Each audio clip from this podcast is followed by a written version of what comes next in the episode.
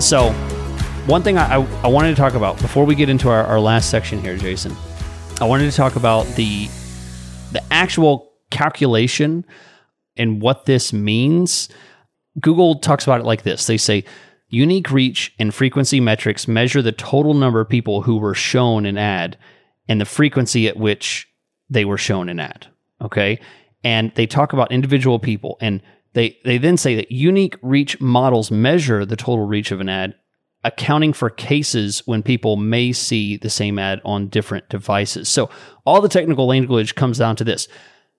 It's not just a person on their iPhone.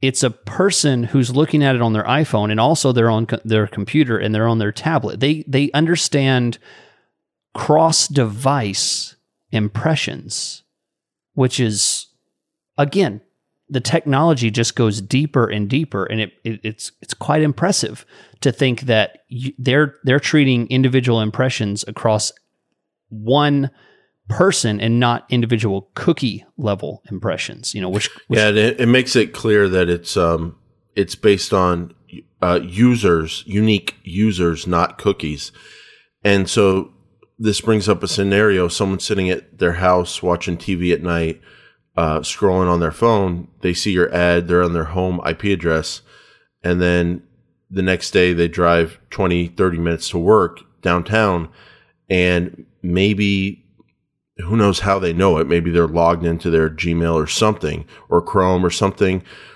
And then that person, I think, if they also see an ad on their work computer with their work IP address, I think based on what uh, we see here about this being about unique users to the extent possible i think that's going to count for two views for the same user.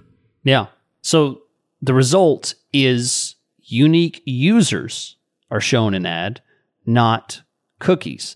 I mean this change happened about a year ago year and a half ago but we don't mention cookies anymore.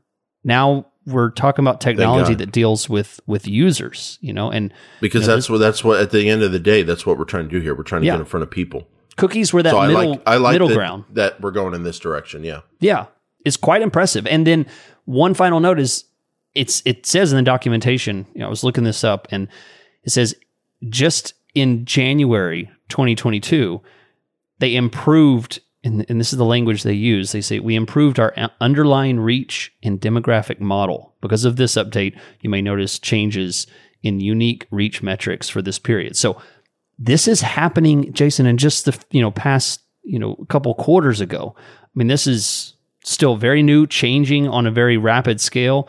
So the amount of control, the amount of precision is really not anything that's really been seen in Google Ads ever before.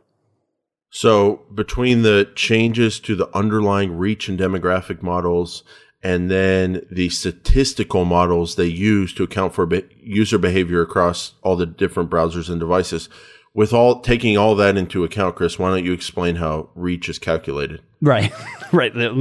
so, well, why don't you explain it? Here, here's here's here's how we explain it, Chris.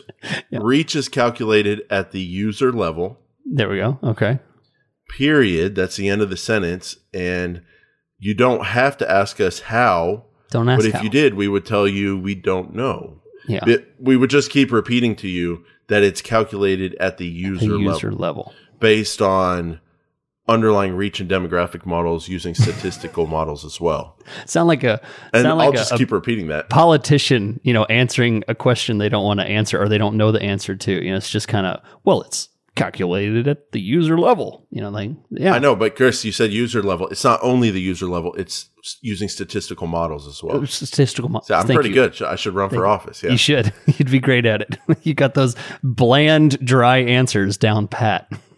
I mean, they're not dry. It's very deep. It's not only the statistical models; it's the underlying reach and demographic models as well. Okay, next question, please. Next question. You. And then they say here reach and user privacy. They don't they don't even report this data to users uh, until uh, they've reached a minimum number of users is reached. So they won't report this to advertisers unless a minimum number is reached, and then personally identifiable identifiable information is never used. That is true because when you look at the account, and now we can we can talk about how to view uh, your reach data, and then after that, we'll take a break and, and give our opinions on using this tool. But